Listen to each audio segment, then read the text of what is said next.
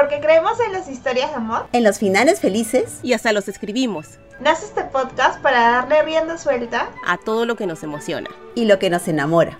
Hola, bienvenidos a su podcast favorito, el que esperamos que sea su podcast favorito, el del Club Leo Romántica Perú. Hoy estamos con un nuevo episodio en el que vamos a tratar un tema súper interesante. Les cuento que estamos muy, muy emocionadas por la aceptación que ha tenido el podcast, la retroalimentación que estamos recibiendo, así como sus sugerencias, que como verán hoy las tenemos muy muy en cuenta. Mi semana ha sido muy interesante. He oído el último podcast dos veces y lo he pasado genial en todas y cada una de ellas. Y, bueno, queremos darle la bienvenida a mis compañeras. ¿Qué tal, Lucero? ¿Cómo ha ido tu semana? Buenos días, Clau. Bastante bien. Una semana bastante ajetreada, pero bastante divertida. Y sí, en verdad, muchísimas gracias por todo lo anterior que he mencionado, Clau sobre todo las sugerencias. En verdad, este, este episodio es en honor a una de esas sugerencias. ¿Cómo tú vas? ¿Qué tal? ¿Cómo estás? Hola, chicas. Buenos días, buenos días, buenos días, buenas tardes o buenas noches a todos nos, nuestras, nuestros radio escuchas. Pues bien, eh, hace una, una, semana intensa con, con nuestro amigo Yaku haciendo de, malsanamente de las suyas hace una semana para, para los que vivimos en el Perú es casi nuestro guion clásico de Netflix. Y personalmente ha sido también bastante interesante laboralmente. Eh, ya retomé el, el, inglés, ustedes saben que, que, tengo que pasar ese curso para sacar la tesis, así que esas cosas del Orinoco, pero como siempre vamos a traer el salseo, porque ustedes vienen aquí a escucharnos, comentar esas cosas que a veces no siempre se dicen en público y nosotras nos gusta ver arder el mundo. Lu, ¿qué ha pasado en el mundo editorial? ¿Qué fue lo que rompió las barreras este, estos últimos días que ha sido hasta tendencia en redes? Creo que la noticia que esta semana ha sido más comentada y creo que en todos lados ha, tenido apoyo es en lo que publicó Mike Lightwood, que si de repente no, no lo conocen, es autor, es eh, traductor, tiene también presencia en redes mucho antes de eso, o sea, yo, yo lo he conocido por BookTube. Y sí, yo, creo que tienes mucho más para comentar, Vic, porque creo que también tienes una perspectiva mucho más distinta de repente. Eh, no, bueno, perspectiva no, creo que tienes más información, porque creo que todos estamos de acuerdo que lo que han hecho está mal, verdaderamente mal. Mira, la verdad que el tema este de la, de la traducción siempre ha sido como el pariente pobre de las editoriales, sobre todo obviamente las que las grandes editoriales que traen las novedades traducidas a. El traductor siempre pasa desapercibido y tiene un trabajo de hormiga, tiene y sobre todo que en nuestras épocas eh, eh, su trabajo es mucho más demandante porque antes pues las traducciones esperaban hasta dos años, más o menos, o sea, salió un libro en inglés, excepto que seas Stephen King, que ya te lo traducían probablemente al siguiente año. Si no eras muy conocido, medianamente conocida, te podías pasar año y medio hasta dos para una traducción. Más bien ahora están casi, casi a la par y ya hay una industria sobre la traducción. Lo que comenta Mike es algo que era un secreto a voces. El maltrato que tienen los traductores, lo mal que pagan y sobre todo el, poco reconocimiento que tienen estos frente al mundo editorial. El traductor era como una especie de, de trabajo a destajo porque lo hacían en muchos casos solamente por cantidades, los apremiaban mucho, no siempre estaban en planillas o en el caso de, otros lados del, mundo, pues tenían seguro o tenían, tenían sobre, sobre todo facilidades, más bien tenían mucha presión, pero obviamente no había tantos y había que hacer algo porque era una presión laboral, o sea, ser un traductor de editorial era bastante complejo. Ahora es mucho más, más bien ahora parece una, granjita. Y hablando de traductores, comentamos la semana antepasada sobre el caso de, Borges, que era un gran uno, uno de los grandes traductores, pero ahora también sabemos que era eh, agarraba la tijera y él transcribía, más bien parecía que sobreescribía de las obras de, la, de las traducciones, como el caso de Virginia Woolf. No sé, Clau, ¿tú alguna perspectiva que tengas sobre este tema del traducción, traductores, y ya después seguimos con el tema? A ver, es como dices tú, durante muchos años creo que el papel del traductor ha sido muy, pero que muy sacrificado al grado de que ni siquiera, bueno, aparece evidentemente dentro de, de, los créditos de un libro, pero no aparecía en la portada. A lo que empieza, o en, la, parte frontal del libro, pero es algo que empieza a corregirse en los últimos años. En lo que se refiere a novela romántica, a mí particularmente me gusta mucho cómo está abordando esta labor Libros de Seda, que es la editorial española que ya pone a, sus traductores en cubierta, que es, es importante y es lógico y es justo, me atrevería a decir.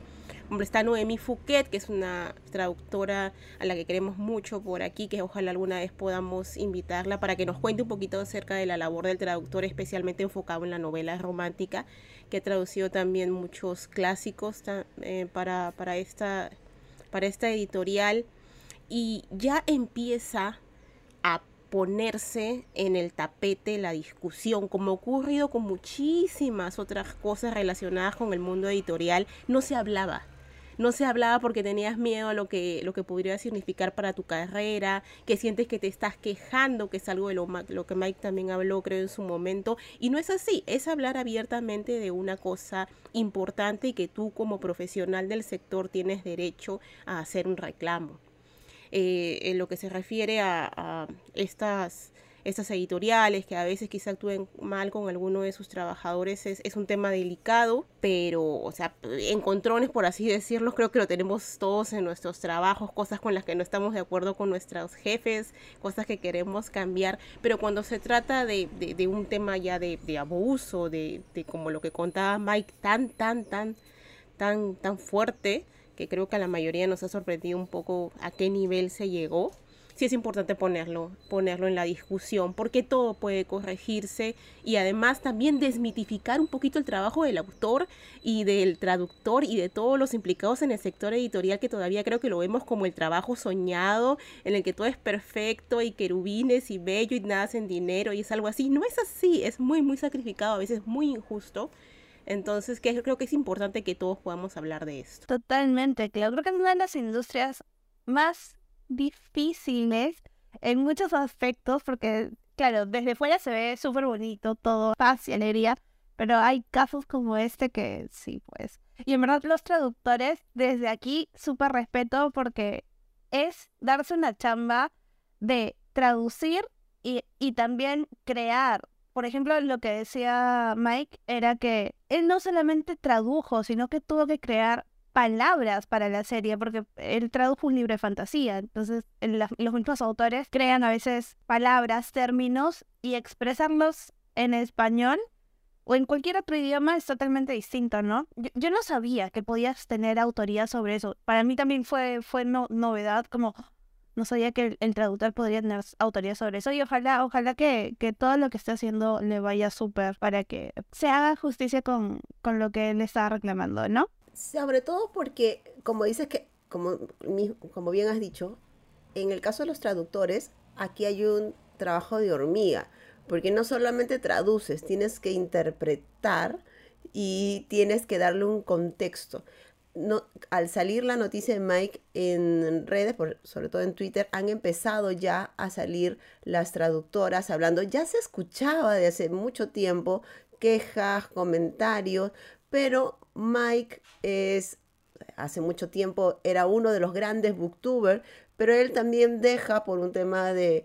de, chamba, porque también es escritor y se dedica más ya al rubro editorial, pero él traduce desde chiquillo, o sea, él debe, si no estoy exagerando, él debe traducir desde los 16, 17 años, porque estudió muy, muy pronto la, lengua inglesa y él comentaba que cuando yo lo, sigo hace muchos años cuando estaba en Booktube, de que él traducía, claro, él no decía qué editorial era, pero él decía que estaba en plenas traducciones y era chiquillo, entonces eh, es un es una explotación porque no es la primera vez que alguien me dice, qué maravilloso debe ser trabajar en el mundo editorial. Y bueno, tampoco es que sea la Gestapo, pero es una empresa.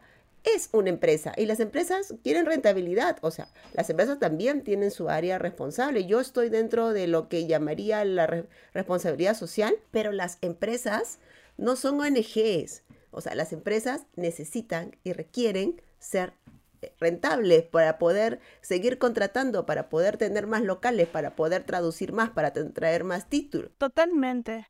Pero sobre, sobre esa rentabilidad, tiene que también darse la línea entre, ok, puedo ser rentable y tampoco puedo explotar a mis trabajadores, pero sí. Ah, de todas maneras, ¿no? Entonces, creo que hay que dejar muy, muy bien claro de que dejemos de romantizar cualquier sector, cualquiera, cualquiera.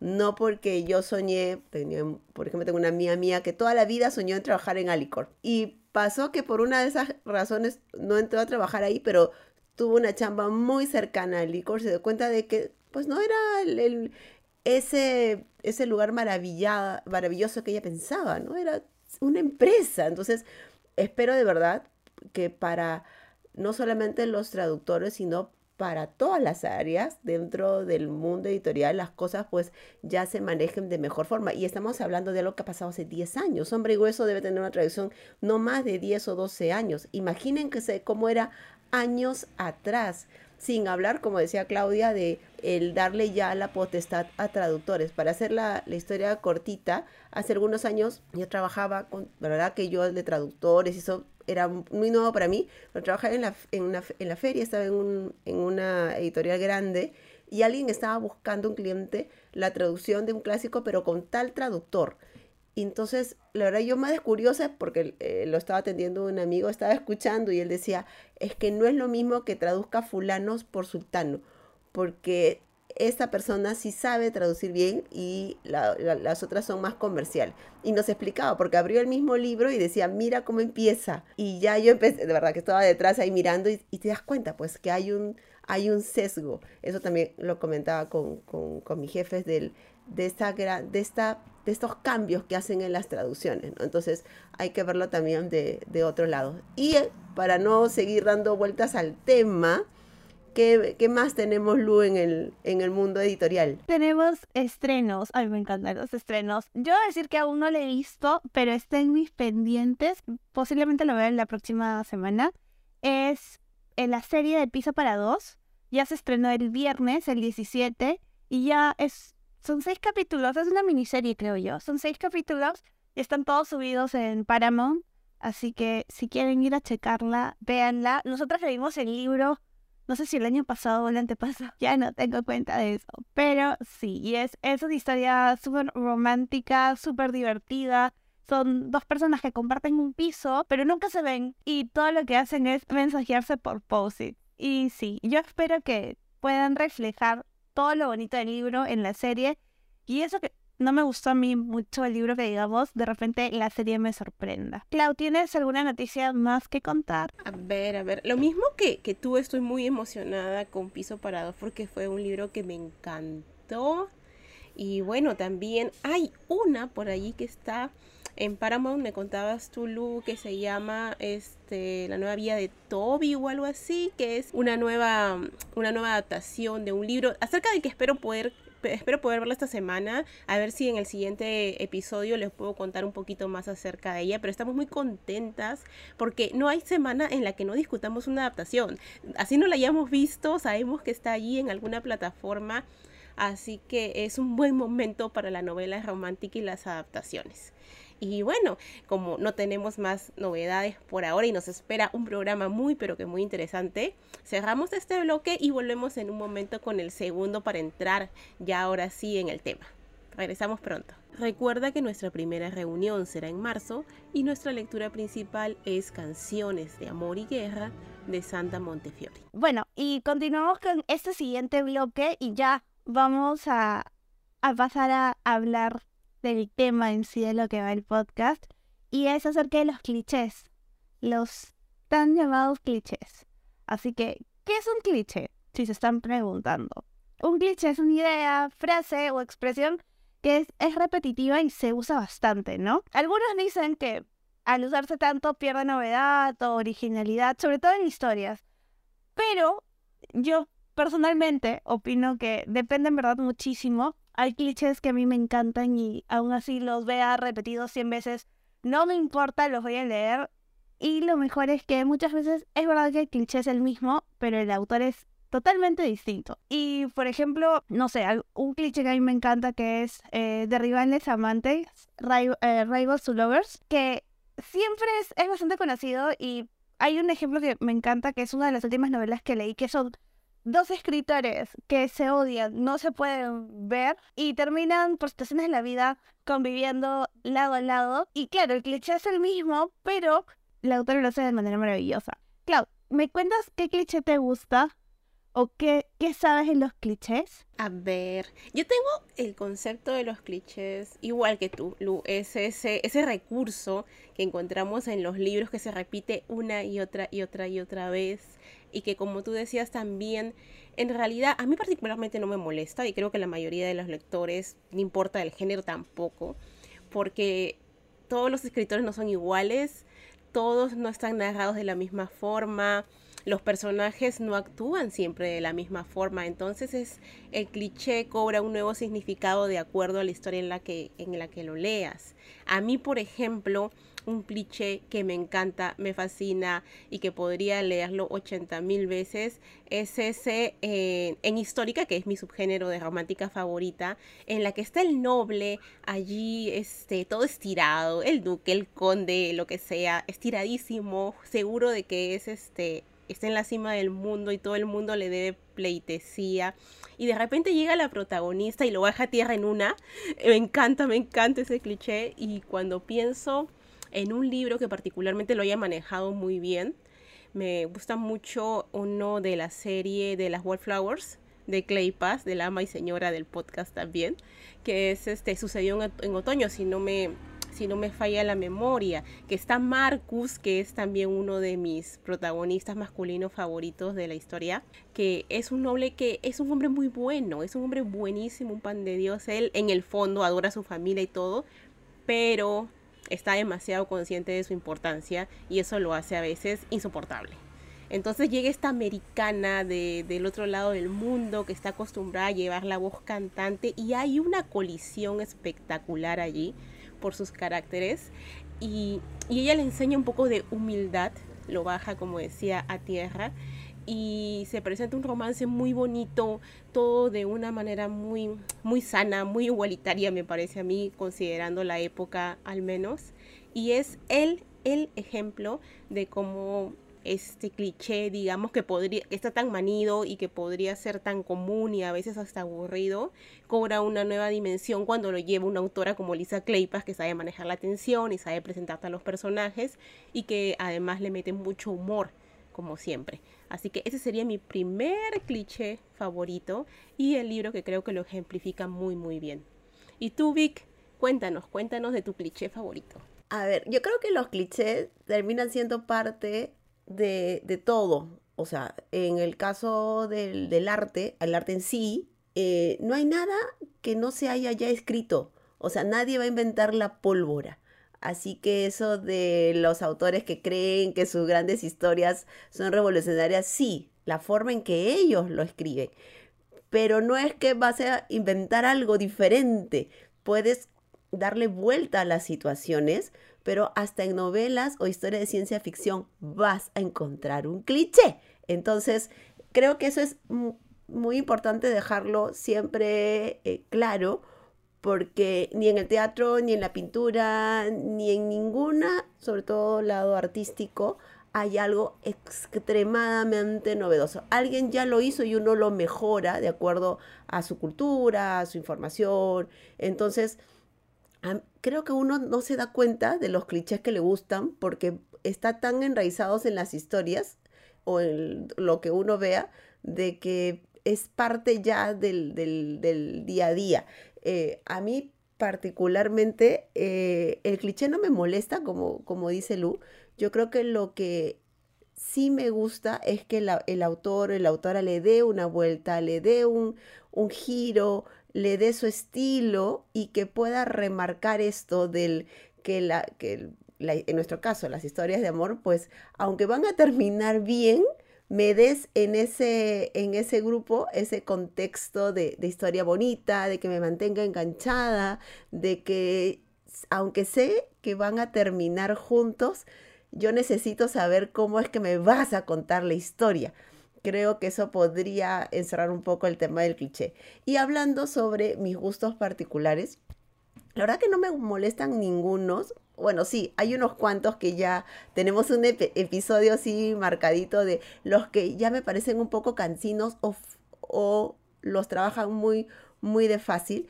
Pero a mí me gusta, como dice Clau, el tema del libertino, como ¿cómo, es? Libertino redimido.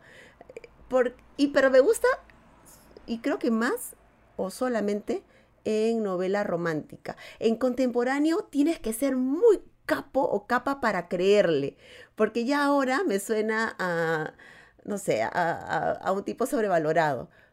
Pero culturalmente, históricamente, hasta no hace muchos años, por eso la histórica sí se lo creo, era, estaba bien visto que el hombre tenga pues una vida libertina, que le huya al matrimonio y que más bien tenga siempre a alguien de que en este caso su, que sería su partner eh, femenina que sea quien lo redima, porque al final es el amor el que lo redime. No es que ella lo redime, sino es la emoción del amor el que lo redime. Entonces, esa historia del tipo de que pues ha sido un mujeriego que ha estado con 100 mil personas y no sé qué, sí se lo puedo creer, o sea, me es válidamente creíble porque en esa época no solamente pasaba, sino que hasta se, se aplaudía que se hiciera, o sea, un hombre tenía que tener cierto badaje emocional, por ponerle un término, frente a lo que iba a esperar en, esa,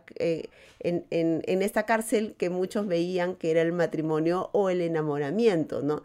Entonces, para también poner un, un, eh, término de que el, matrimonio en, el, en, las novelas históricas que leemos normalmente es, eh, es un contrato, el matrimonio no era por, por emoción, más bien nosotras ya leemos novelas donde las autoras nos regalan que los, estos personajes logran tener eh, un enamoramiento, pero lo usual era de que el matrimonio era por una conveniencia, por tierras, por por tratos, por costumbres, porque eran los mismos que estaban en el pueblo, entonces no había pues mucho por escoger. Entonces, este libertino redimido a mí me encanta.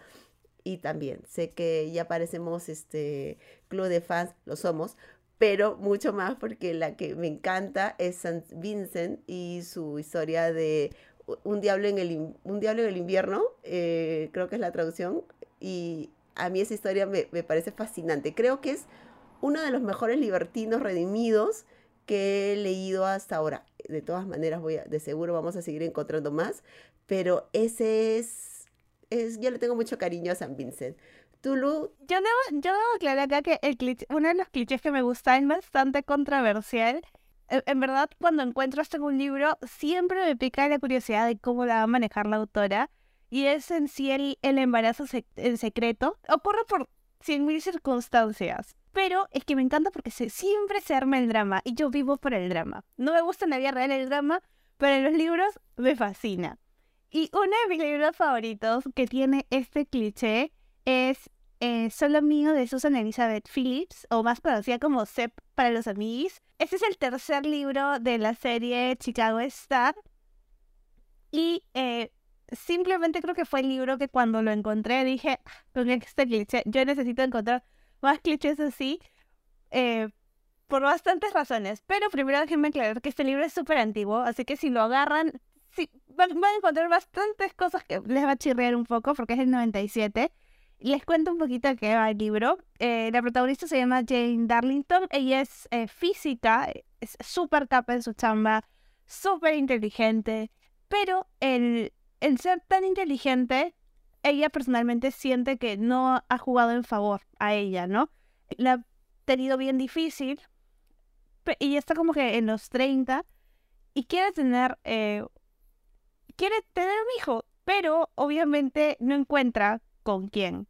Y ya está cansada, ya está cansada de, los hombres, de la vida, Y también está el hecho de que sabe que si se casa con alguien de repente de su mismo sector, yo qué sé, o sea, fijo le sale el hijo igual inteligente o mucho más, y eso no quiere porque ella asocia su inteligencia con que le ha ido mal en, en la vida. Entonces lo que busca es todo lo contrario, ¿no? Casarse con alguien que tenga todas las cualidades menos la inteligencia. Y es ahí donde va a conocer al protagonista, que es el quarterback de los Chicago Stars, que es este, un equipo de fútbol americano. Él se llama Cal Bunner.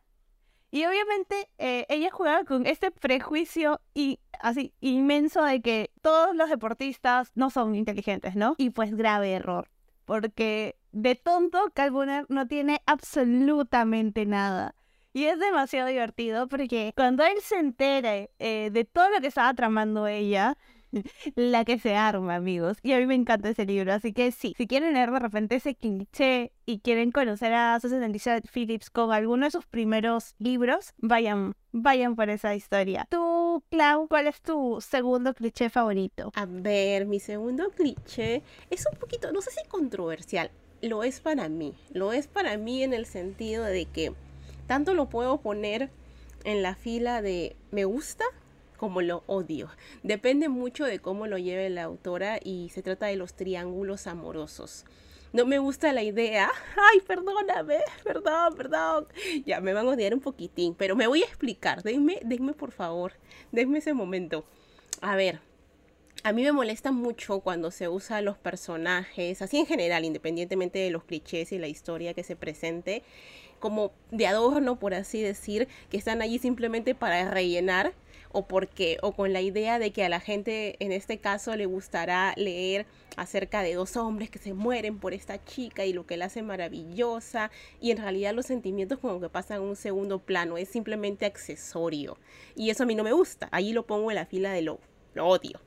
Pero también me gusta cuando se respeta el desarrollo del personaje, de, de la a ver, de los sentimientos, que tenga un planteamiento de la historia coherente y que esté bien desarrollado de modo que pueda este, enriquecer esa trama. Y creo que una campeona en esto es Taylor Jenkins Reid, porque le da una profundidad enorme a sus personajes y son como un acompañante a la vez que suman a la trama. Y yo creo que se ve mucho en Los dos amores de mi vida, que es una historia tan dramática, que tiene una carga dramática enorme y que la gran, gran, gran protagonista es precisamente la protagonista.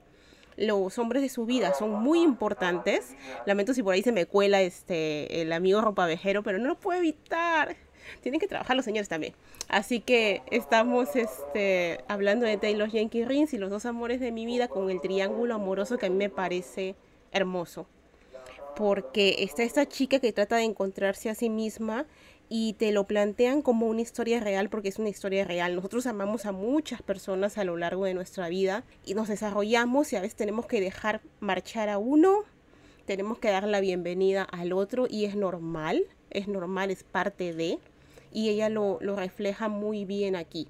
Es uno de esos casos en el que el triángulo amoroso no es dañino, no es tóxico, no es el que te lo te pongo allí para que veas a otro hombre guapo babeando por la protagonista. No, está allí porque es parte de su vida, es un personaje bien construido, no pretende hacerle daño a la protagonista, la quiere y llegado el momento cuando ella decide que ya no es la, la persona que amó a esta otra persona y tiene que dejarlo ir, esto transcurre con mucho dolor porque dejar ir duele, pero al mismo tiempo de una manera sana. Y de esa forma ella puede empezar una nueva relación siendo la mujer que es en este momento con este hombre que ha llegado a su vida y que lo considera adecuado para ella y que lo quiere y empezar de una manera sana. Ahí me gustan mucho los triángulos amorosos.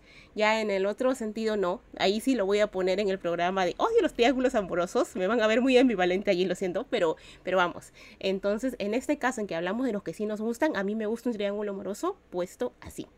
Así que vamos a ver si, si Vic tiene estos cacaos mentales, estas confusiones con sus clichés. A ver, cuéntanos cuál es tu segundo cliché favorito. Antes de hablar de mi segundo cliché favorito, debo eh, decir que coincido completamente con ese tipo de triángulo amoroso. O sea, me gusta el triángulo amoroso cuando cada personaje tiene una profundidad y no es que y no es que son dos y ese tercero en discordia solo para resaltar lo hermosa que es uno y lo valiente que es el otro. Eh, el juvenil, sobre todo, ha explotado muy mal el triángulo amoroso. Eh, ya llegó un momento de que era cansino y aburrido porque ya sabías que el tercero en discordia era el malo. Entonces, no, así no funciona. Justo esta historia del, de mm, eh, los dos amores de mi vida es un gran ejemplo.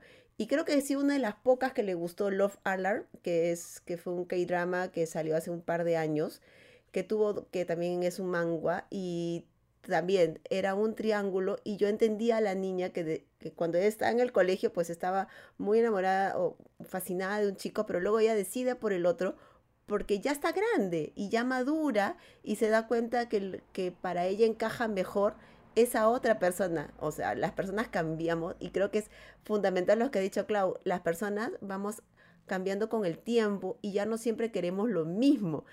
Y lamentablemente también incluye hasta en la pareja, porque todo esto pasa, somos humanos irreales. Así es que sí, eh, coincido contigo. Y para no hacerla muy larga, también hay un cliché muy usado en juvenil que a mí rara vez me gusta, pero en novela eh, New Adult o adulta, bien trabajado, sí me parece chévere.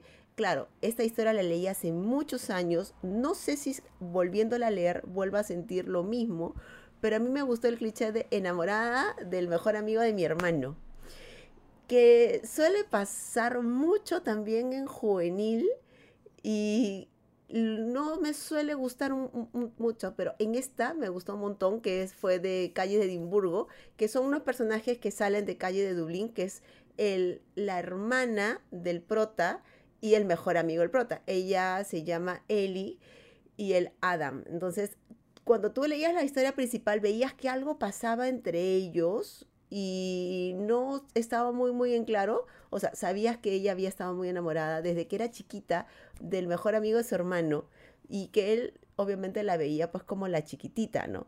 Y hay, esa interacción, ese enamoramiento platónico y que la confundía mucho porque tú no sabías si Adam realmente la cuidaba porque era la hermanita o realmente estaba sintiendo algo eh, por ella. Entonces, a mí me gustó mucho cómo lo trató en su momento cuando lo leía a Samantha Young, porque creo que no se quedó solo en, el, en la parte de encima, sino que eh, construyó el personaje de Ellie, que era bastante ingenuo, bastante tímida, pero era por una razón de ser. Y Adam eh, tenía mucho miedo porque él venía eh, de, una familia disfuncional y encontró en, Brandon, creo que se llamaba el prota, no, no, recuerdo, eh, una familia. Entonces él temía que al momento de querer dar un paso más con la hermana, él vaya a perderlo todo. Entonces, esos eh, trasfondos que hay era lo que a mí me parecía como que qué chévere, man, porque, claro, no es que chévere que, sufran, no es eso, sino que había algo más en esa, en esa historia. Entonces, a mí me gusta así, bien tratada, eh, enamoramiento de esto de, mejor, del mejor amigo. Uh, hay una chiquitita que leímos hace 500 años, bueno, cuando empezó el club, con The Claypas, que era Rendición, creo que se llama, también es, eh, era una historia cortita que, que, dejó con muchas ganas y también tenía esa premisa que ella se había enamorado del, del amigo del, del mejor amigo del hermano. O sea, hay muchas historias de este tipo bien tratadas, bien trabajadas, son historias geniales, son buenos clichés, por eso digo, no hay nada, no hay nada nuevo en el, en el mundo, solamente bien tratado. Tulu, a ver, déjanos arder el mundo porque seguro acá viene lo más controversial. Ay, es que este es el cliché que me gusta, pero por el género, el, el subgénero que que me encanta, que es el Dark Romance. Y bueno, mi segundo cliché favorito es Psycho por chica buena o Psycho por chico bueno, en verdad. No me importa cómo se ve la jugada. Me encanta el cliché. Si no saben de, bueno, de qué va, ¿no? Es prácticamente una persona con su brújula moral totalmente defectuosa y por otro lado está el otro personaje que es todo lo contrario, ¿no? Es una persona realmente normal o dentro de lo que cabe ser normal, que todo lo que haga el otro personaje le parece o atroz o simplemente no lo entiende porque está mal, ¿no? En, cierto punto está mal. Y me encanta, me encanta en verdad la dicotomía de, de ambos personajes, uno intentando entender al otro o siquiera el, que tiene la brújula totalmente dañada, intentando comprender por, por qué, por qué funciona el, otro personaje así. Y en verdad, antes era bastante cuestionable. Yo, yo, yo puedo decir que veo eso en algún libro y yo voy por el libro, no, no me importa. Y les voy a recomendar uno que a mí me encanta, que en verdad fue mi libro favorito del año pasado. Y me encanta porque el psycho no es el chico, sino es la chica, que es una asesina serial. Y el bueno, se puede decir, es un perfilador del FBI.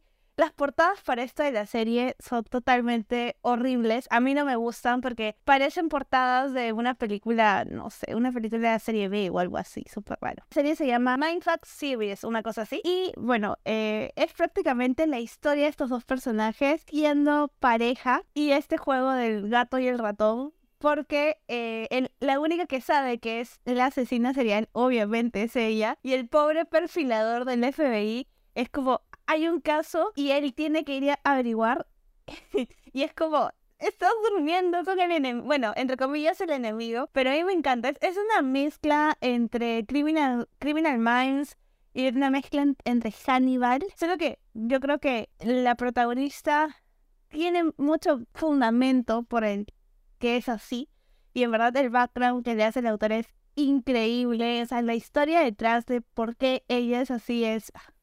Simplemente te, te destroza. En verdad te destroza mal. En verdad ese es mi cliché favorito. Yo recomiendo, si, si leen en inglés, lean esta serie. Es hermosa. Muy bonita. Y sí, creo que esos serían todos nuestros clichés. Este sería el final de este bloque y ya nos vemos en unos segundos en el siguiente. También abrimos la temporada Lisa Claypass. Iniciamos con Boda entre extraños, primer libro de la biología Valerant.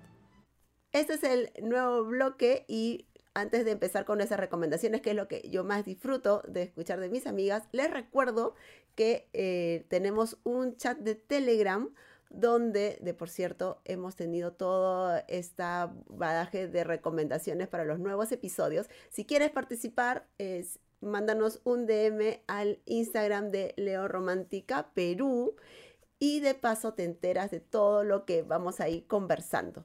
Les voy a, comentar qué es, a, cuáles han sido mis lecturas de lo que va de la semana. Estoy leyendo Canciones de Amor y de Guerra, que por cierto es nuestra lectura del mes, que el próximo domingo ya 26 tenemos nuestra reunión tan tan esperada. Eso lo estoy leyendo en la oficina y en casa estoy leyendo El Rey Oscuro de Sissy Packard que es una historia de fantasía adulta y hacía bastante tiempo que miraba ese libro y le hacía ojitos y ya me enganché y la verdad que la historia se ve buena. He visto que va a ser trilogía, así que ya, ya me vi enganchada hasta nuevo aviso.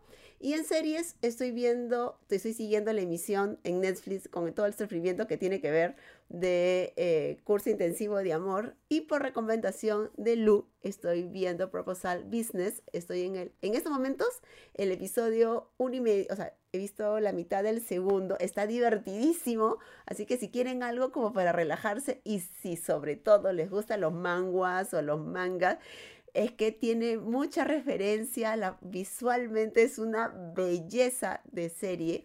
Así es que a mi, a, mi fuente de inspiración para novedades, Lucero, ¿qué estás leyendo? ¿Qué estás viendo? Eh, bueno, les cuento que estoy leyendo. Eh, estoy leyendo ahorita dos libros digitales. Ambos ya, ya les voy a terminar. El primero es Cruel Beast de Beck y es Rena. A mí me parece la trama bastante divertida porque es una chica que se encuentra en el lugar incorrecto en el momento incorrecto y la confunden con la hija de un mafioso, otro mafioso. Y ella como le intenta explicar 100 veces que no es ella, pero obviamente hombre no escucha. Y es demasiado divertida por toda la situación que se da. El siguiente es Mafia Target de Mila Finelli. De, no sé si se acuerdan del autor que mencioné el podcast pasado, que este es su seudónimo. Este es un BL, un voice love, porque es el hijo de un mafioso versus un asesino. Es demasiado divertido porque el, el, asesino buscó matar al papá. Ya se imaginarán cómo va la situación. Obviamente el hijo no sabe, solo sabe que eh, prácticamente el asesino también tiene como misión matarlo a él. Pero digamos que se enamora y en vez de matarlo hasta que lo cuida. Y además hasta donde yo voy está bastante divertido. Y debo decir que, que estoy viendo, eh, bueno, Netflix en estos momentos es mi mejor amigo. Estoy viendo Shadow and Bone, la segunda temporada. Debo decir que he iniciado los primeros dos capítulos. No sé si es por el, el mood en el que estoy, pero no me ha jalado tanto. La siento lenta. Debo ser yo. Debo ser yo porque tengo amigas que se han visto, literalmente se estrenó y en la noche me estaban diciendo, Lucero, ¿ya terminaste? Porque el, el año antepasado creo que hice eso, o sea, la vi igual de tirón, pero esta vez no, no he podido. Por otro lado, sí he terminado una serie completa. Justo hoy en la madrugada le estaba contando a Vi que no sabía que salió segunda temporada de esta serie, Sexo Vida. Está basada en un libro también. He quedado como, no sé, no sé si conforme con el final. Porque más o menos, y les cuento así un breve resumen de qué va la, la serie. Les voy a comentar un poco de la primera temporada para no spoilearles todo, ¿no? Es una chica que tiene el matrimonio, se puede decir que perfecto, ya va por el esposo es un amor de persona, tiene una familia, o sea, como que en expectativa social checa todo, ¿ya? Pero aparece su amor de la juventud y como que ella se ve tentada por, por el pasado, ¿no? Y obviamente el amor de la juventud también la tienda.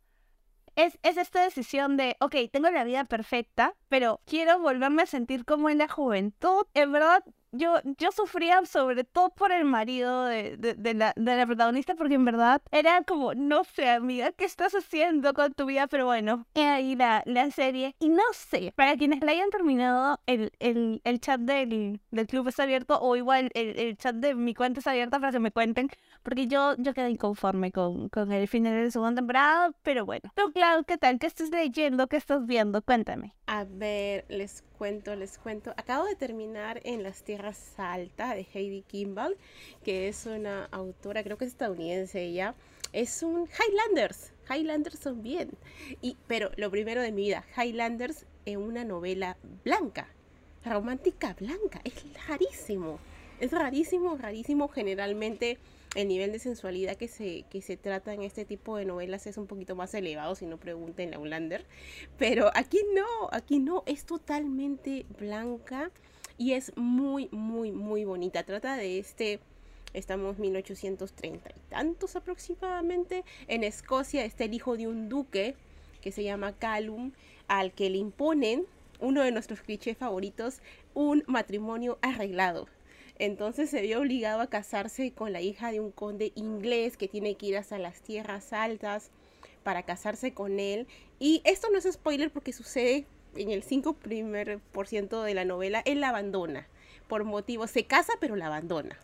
Pasan muchos años en que vuelven a encontrarse y este y él tiene que reconquistarla pero es muy bonito es muy bonito porque son personajes muy nobles quizá por el tema de la novela que es blanca y todo eso pero son personajes muy nobles, muy transparentes y creo que el gran acierto de la novela de la autora es cómo trata el proceso de los sentimientos, el perdón y todo esto. Yo la recomiendo mucho, la escuché por un audiolibro en Storytel, así que la tienen por allí si se animan. Creo que es una muy muy buena apuesta si les gusta toda esta historia de las tierras altas y Escocia y las costumbres porque está muy muy bien documentada. Y he empezado a leer Primera Sangre, que es mi primer no Tom, mi primera novela de Amelino Tom, que es una autora que siempre me recomiendan mucho. Me está gustando un montón, así que seguramente en el siguiente episodio les voy a contar a ver qué, qué fue hasta el final.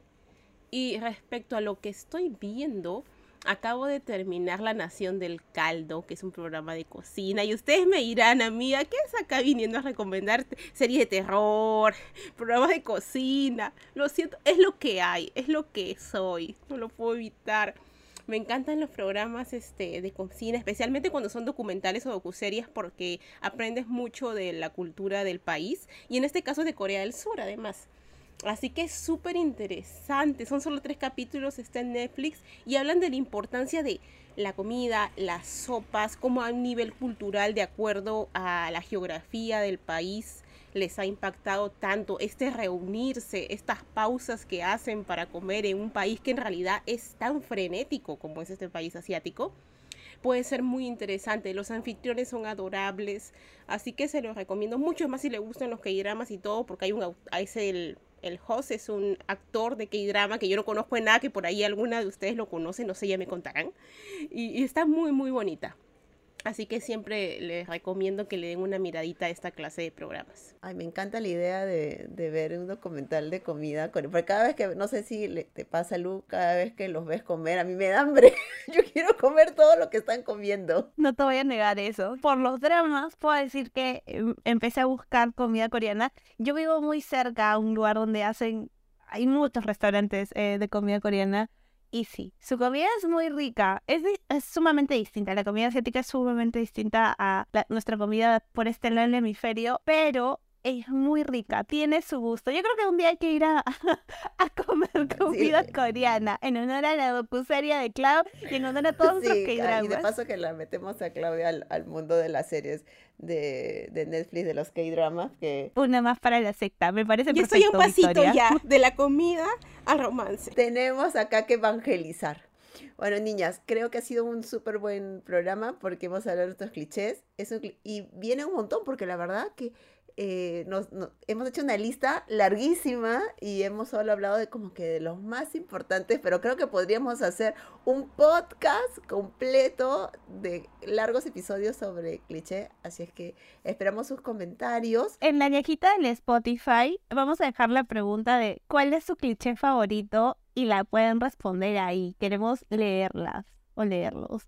En el episodio anterior dejamos una pregunta sobre quién de las tres se había puesto la vacuna bivalente y quién estaba, obviamente, con los síntomas. Lucero Vargas, por favor, comente usted a nuestro público cuál ha sido, según ellos, la persona que había estado con la vacuna. Según ellos había sido yo. Y debo decir que está con energía, no está con la bivalente. Acá el que estaba con la bivalente era Cla, Era yo, era yo. que nos decía, por si acaso, si, si estoy súper mal o no hablo, es por la vacuna. Y fue la que mejor habló entre ellas que yo.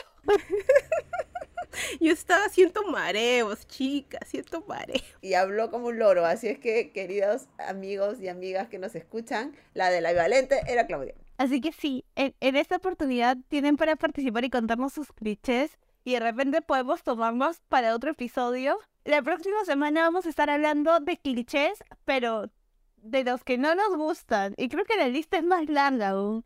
Así que sí, ya, ya esperamos que escuchen el próximo episodio que va a estar bastante divertido, creo yo.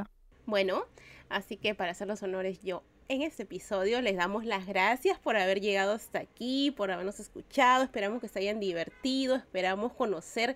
Compartan sus clichés para saber cuáles son los que más, más les gustan. Guárdense los que no para el episodio que viene, que ahí va a haber mucho, mucho acerca de lo que conversar. Gracias nuevamente por estar allí y nos vemos en el próximo episodio de su podcast favorito, el de Club Le Romántica Perú. Hasta pronto. ¡Chao!